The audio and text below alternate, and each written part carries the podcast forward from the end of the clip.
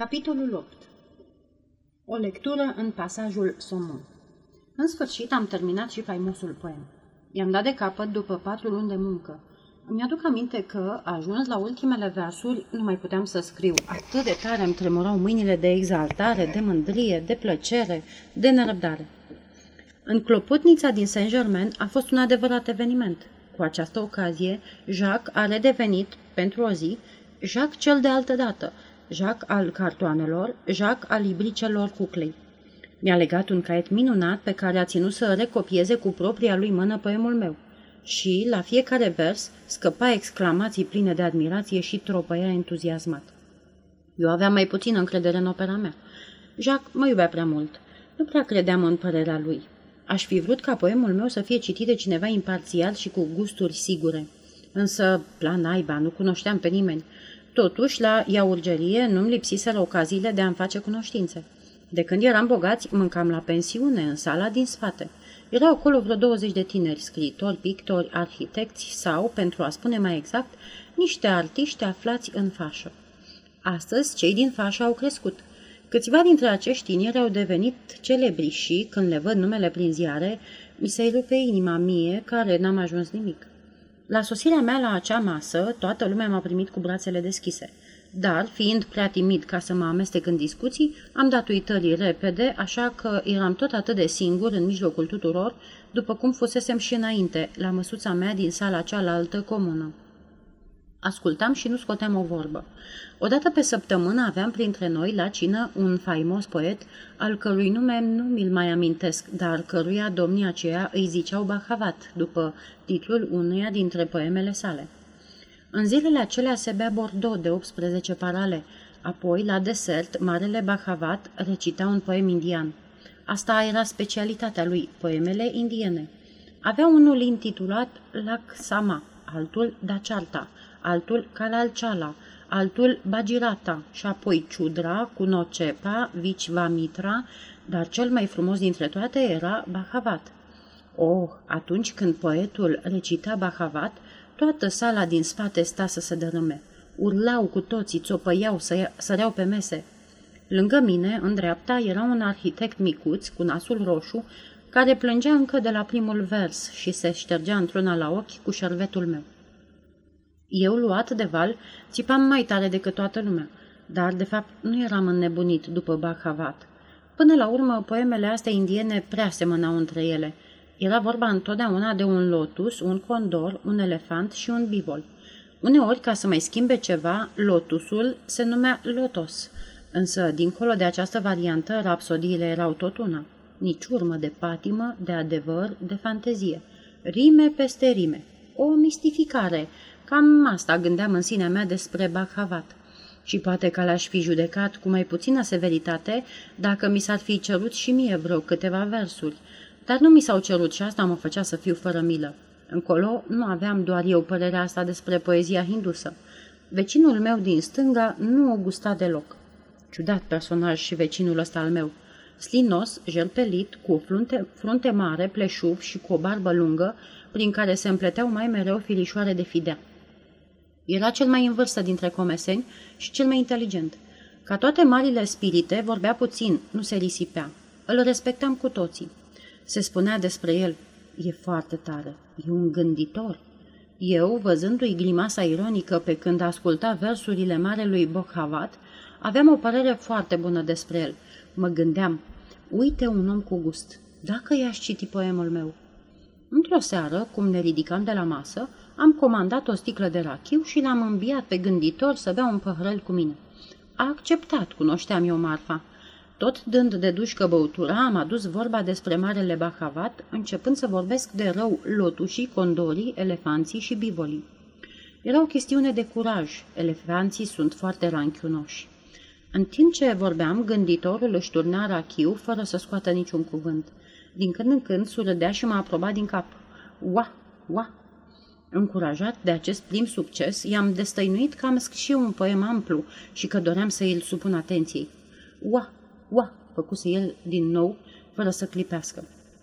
Văzându-mi interlocutorul atât de bine dispus, mi-am zis, ăsta e momentul, și am scos poemul din buzunar. Gânditorul, liniștit, și-a turnat și al cincilea păhărel, uitându-se calm cum îmi despătuream poemul. Dar, în momentul crucial, și-a pus mâna de bețiv bătrân pe brațul meu. Doar o vorbă, tinere, înainte de a începe. Care ție criteriul? L-am privit încurcat. Criteriul? Mi-a cerut teribilul gânditor ridicând vocea. Care ție criteriul? Vai, criteriul! N-aveam, nici nu mă gândisem vreodată la vreunul și asta se vedea limpede din ochii mei uluiți, din faptul că mă roșisem, din derutarea care mă cuprinse. Atunci gânditorul s-a ridicat plin de indignare. Cum adică? Nefericitule, nu ai niciun criteriu? Păi atunci n-are niciun rost să-mi citești poemul. Știu dinainte cât face. Acestea fiind spuse, și-a turnat unul după altul cele câteva păhăruțe care mai rămăseseră pe fundul sticlei și-a luat pălăria și a plecat, holbându-și ochii mânioși de jur împrejur. Seara, când i-am povestit această aventură dragului meu Jacques, l-au apucat toate furile. Gânditorul ăsta al tău este un imbecil, mi-a spus el. La ce trebuie un criteriu? Bengalezii au vreunul? Criteriu. ce e asta? Unde se meșteșugește așa ceva? Unde s-a mai văzut una ca asta? negustor de criterii. Ei, haide! Bunul meu prieten Jacques avea lacrimi în ochi din cauza afrontului pe care îl îndurasem eu și capodopera mea. Auzi, Daniel, reluase el după o clipă. Am o idee. Pentru că tot vrei să-ți citești poemul, de ce nu l-ai citit la Pierrot, într-o duminică? La Pierrot? Ei, Jacques! De ce nu? Firar să fie. Pierrot nu fi el vreo minte sclipitoare, dar nici prost nu e. Are o gândire clară, limpede. Camille și ea va fi un judecător excelent, deși puțin cam subiectiv. Doamna de toată isprava a citit destul de mult. Bătrânul păsăroi, Moș Laluet, nu este bătut în cap, așa cum pare. De altfel, Pierrot știe persoane foarte distinse din Paris pe care poate să le invite în seara cu pricina. Ce zici, să vorbesc cu el despre treaba asta?" Ideea de a căuta criterii literare prin pasajul Somon nu-mi surâdea deloc. Aveam însă o dorință atât de arzătoare să-mi citesc versurile, încât, după câteva strâmbături, am acceptat propunerea lui Jacques. A doua zi vorbi cu Pierrot. Nu este sigur faptul că Pierrot a înțeles perfect despre ce este vorba, dar, cum el a văzut în această întâlnire prilejul de a fi pe placul copiilor domnișoarei, a zis da, bietul om, fără ezitare și a lansat invitațiile imediat. Niciodată nu trecuse micul salon gălbui printr-o asemenea sărbătoare. Pierrot, pentru a mă simți onorat, invitase numai pe cine era mai suspus în lumea porțelanurilor. În seara de lectură aveam acolo în fața celor, în afara celor obișnuiți, pe domnul și pe doamna Pasaion, cu fiul lor, veterinarul, unul dintre cei mai străluciți elevi ai școlii din Alfor. Feruia, mezinul, francmason, bun vorbitor, care tocmai înregistrase un mare succes în loja Marelui Orient – familia Fujoru cu cele șase domnișoare aliniate precum tuburile unei orgi. Și în fine, Feruia, băiatul cel mare, membrul al Savoului, omul serii. Vă dați seama cât de emoționat eram în fața acestui important aereopag. Cum li se comunicase că se aflau acolo ca să judece o lucrare poetică, acești oameni, cum se cade, au crezut că trebuie să-și compună o fizionomie adecvată, rigidă, calmă, serioasă. Vorbeau între ei pe șoptite, cu gravitate, clătinând din cap ca magistrații. Pierrot, care nu era așa de pătruns de importanța serii, se uita mirat la ei. Când se adună toată lumea, luarăm loc. Eu stăteam cu spatele la pian. Auditoriul, în jurul meu, în semicerc, cu excepția lui Moș Laluet, care își ronțăia zahărul pe fotoliul lui obișnuit. După câteva clipe de rumoare, se lăsă liniștea și, cu glasul gâtuit de emoție, îmi începui poemul. Era un poem dramatic, intitulat pompos Comedia pastorală. În primele zile de captivitate, în colegiul Sunland, piciului îi plăcea să le povestească elevilor lui istorioare fantastice, populate de greieri, de fluturi și de alte animălașe. Concepusem comedia pastorală din trei asemenea povestioare dialogate și versificate. Poemul era divizat în trei părți, dar în seara aceea, la Pierrot, nu am citit decât prima parte – Vă cer permisiunea de a transcrie aici aceste pagini de literatură numai, da, numai ca documente justificative, anexate la istoria piciului. Imaginați-vă pentru o clipă, dragii mei cititori, că sunteți așezați în, cemi, în semicerc, în acel salonaj gălbui, și că Daniel Eiset, tremurând din toate încheieturile, recită în fața dumneavoastră. Aventurile unui fluturaș albastru Scena reprezintă o câmpie. Este ora șase seara, soarele apune. La ridicarea cortinei, un fluturaș albastru și o gărgăriță de sex masculin stau de vorbă călare pe un fir de iarbă. S-au întâlnit de dimineață și au petrecut toată ziua împreună. Cum este târziu, gărgărița dă semne că vrea să plece. Fluturașul. Dar cum, ai și plecat? Gărgărița. Fie rar să fie, trebuie să plec. E prea târziu, dă-ți seama. Fluturașul.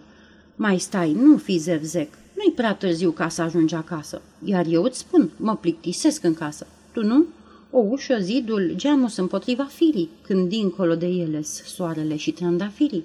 Te cheamă și macii, aerul curat și toate. Iar dacă macii nu-ți pe gustul-ți poate, atunci să-mi spui. Gărgărița. Vai, domnule, dar îi ador. Fluturașul. Ei, haide atunci, prostuțule, nu mai da zor, rămâi aici. Vezi bine, e timp plăcut, e cald. Gărgărița. Da, însă... Fluturașul împingând-o în iarbă. Hai, joacă-te prin iarbă, asta-i de tine. Gărgărița zbătându-se. Dăm pace, nu, ar trebui să plec de aici. Fluturașul. Iaști, auzi. Gărgărița speriată. Ce e? Fluturașul. Răsună un tril de pitulice, se pare că de acolo, dintr-o vie. În seara asta frumos să cânte știe și dulce se aude până la noi. Gărgărița. Desigur, dar... Fluturașul. Ia taci. Gărgărița. Ce e? Fluturașul. Vin doi. Trec niște oameni. Gărgărița după o clipă de tăcere. Omul e rău. Ce, nu-i așa? Fluturașul. E foarte. Gărgărița. Mereu mi-e frică să n-am parte de talpa lui cea grea, că eu, fragil cum sunt, și tu ești mic, dar arip, aripile tale în vânt îmi par enorme. Fluturașul. Ei, drace, de ție teamă, frate, de vreun țărănoi greoi să-mi sare în spate. Te țin, sunt zdravăn, aripioare n-am din foiță rozalie ca niște domnișoare. O să te duc unde ți-o place și cât vrei de mult. Gărgărița. Nu, domnule, mersi, n-aș îndrăzni. Fluturașul. Ori ți se pare dificil să sari acolo? Gărgărița. Nu, fluturașul. Atunci să nu fii imbecil. Gărgărița. Se înțelege însă că mă duci la mine, altfel, fluturașul. Ajungem până să te urci tu bine. Gărgărița urcându-se pe fluturaș. Știi, seara ne adunăm la rugăciune. Așa e la noi. Mă înțelegi? Fluturașul. Desigur, dar trage-te înapoi. Așa. Și liniște la bord. O luăm din loc. Rrt. Se ridică amândoi în zbor. Dialogul continuă în aer. E minunat, amice, și nu ești greu deloc. Gărgălița înfricoșată. O, domnule, fluturașul. Ei, bine, ce? Gărgălița. Nu văd nimic. În jur am amețit. Să coborăm un pic. Fluturașul. Nu te prosti. Închide ochii. Hai, că ține. Gărgălița, i-ai închis? Gărgărița închizând ochii. Închis. Fluturașul. Cum ție? Gărgărița cu greu. Puțin mai bine. Fluturașul râzând pe ascuns. E clar că neamul vostru n-a dat mii de zburători. Gărgărița. Așa-i. Fluturașul. Dar nu ești tu cel vinovat, că până acum cu vreun balon în zare n-a spornit. Gărgărița. O, oh, nu. Fluturașul. De acum, domnule, am și sosit. Se pune pe o lăcrămioară. Gărgărița deschizând ochii. Pardon, dar eu nu locuiesc aici. Fluturașul. Prea bine știu, dar te-am adus între amici? Cum e de vreme încă să luăm un loc și să ne răcorim cu o dușcă. Nu fi foc. Gărgărița. Nu prea am timp. Fluturașul. O clipă doar. Am și pornit. Gărgărița. Eu până acum în lume, sincer, n-am ieșit. Fluturașul. Le spun că ești copilul meu din flori. Hai, vino, hai. Gărgărița. E cam târziu. Mai bine zbori. Fluturașul. Ba nu, un greieraș, o sclipcă, ia ascultă. Gărgărița pe șoptite. Și apoi nici bani nu am. Fluturașul antrenând-o.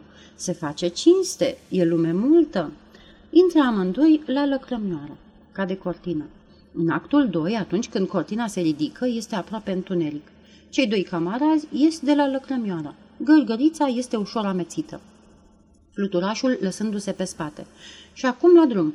Gărgărița cățărându-se vitejește. La drum. Fluturașul. Ei bine, ai văzut? Cum ți se pare lăcrămioara? Gărgărița.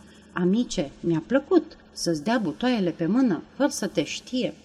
Fluturașul uitându-se la cer. Oho, se arată fese în fereastră. Mi se pare mie. Să ne grăbim. Gărgărița, de ce? Nu-mi pasă. Fluturașul, păi, nu te mai grăbești ca să ajungi acasă?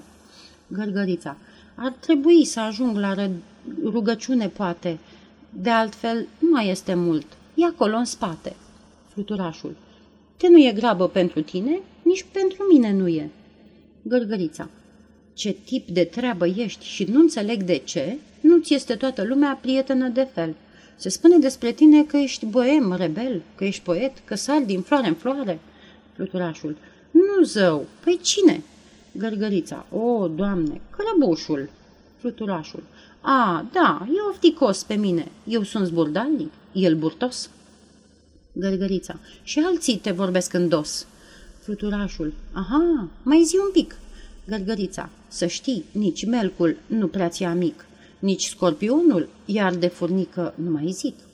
Fluturașul, aha, gărgărița confidențial.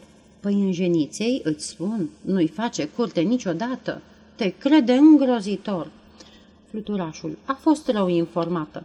Gărgărița, hei, la fel vorbesc și omizile, să știi. Fluturașul, te cred, dar spune lumea, cea din care vii, fiindcă nu ești dintr-o mizi oricât. Cam cum mă vede? Gălgărița. Mai bine sau mai rău de atât. Cei tineri sunt cu tine, dar restul în general găsesc că totuși n-ai fi uneori moral. Fluturașul întristat. Nu prea mă bucur, văd, de multă simpatie. În fine. Gărgărița. Și zău, urzicile, se știe, nu prea te vor. Broscoiului nu-i placi, iar greierașul te în râs. Fu, fu, fu, Fluturașul? Fluturașul. Dar tu, ca și ceilalți, mă crezi tot rău? Gărgărița.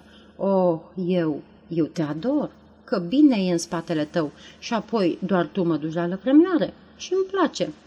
Oh, te obosesc cam tare. E bine să mai facem totuși un popas, pe undeva. Prea mult nu ne-a mai rămas. Fluturașul. Să ne oprim puțin că greu mai ești. Gărgărița arătând spre lăcrămioare. Atunci intrăm aici, să te mai odihnești. Fluturașul. Ei, mulțumesc, dar nu la lăcrămioare. Ceva ar fi să poposim alăturea. Gărgărița înroșindu-se de tot. La roză-i vrea? O, niciodată, nu! Fluturașul trăgând-o după el. Ei, hai, că nu ne vede nimeni. Intră amândoi discret într-o roză. Se lasă cortina. De n-aș vrea, dragi cititori, să abuzez prea mult de răbdarea dumneavoastră, versurile, pe măsură ce s-a scurs timpul, nu mai au darul de a face plăcere, știu asta. Așa încât pun capăt citatelor mele, mulțumindu-mă să vă povestesc pe scurt restul poemului. În actul al treilea a venit noaptea de binele. Cei doi camarazi ies împreună din roză. Fluturașul vrea să ducă gărgărița acasă la ei săi, dar gărgărița refuză. S-a îmbătat de tot, face tumbe prin iarbă și țipă. Fluturașul se vede obligat totuși să-și ia prietenul pe sus. Se despart la poartă, promițându-și că or să se revadă în curând și fluturașul zbură apoi de unul singur în noapte. Este și el puțin amețit. Dar amețeala lui e tristă. Își amintește de stăinuirile gărgăriței și se întreabă cu amărăciune de ce îl detestă toată lumea, tocmai pe el care nu a făcut niciun rău nimănui. Cerul este întunecat, suflă vântul, iar câmpia zace în beznă. Fluturașului îi se face teamă, îl ia cu frig dar se consolează la gândul că prietenul lui este în siguranță într-un culcuș călduț. În acest răstimp se zăresc în penumbră mari păsări de noapte care traversează scena zburând tăcute. Fulgeră. Ligioane răutăcioase la pândă stau cocoțate pe pietre și rânjesc arătând spre fluturaș. Al nostru e, clămpănesc ele, și în vreme ce nefericitul zboară încolo și încoace, un scai îl străpunge în tăcere, un scorpion îi spintecă pieptul cu cleștii, un păianjen păros îi smulge poala mantiei lui de satin albastru și, ca să încheie treaba, un liliac îl rupe în două cu o lovitură de aripă. Fluturașul cade rănit de moarte.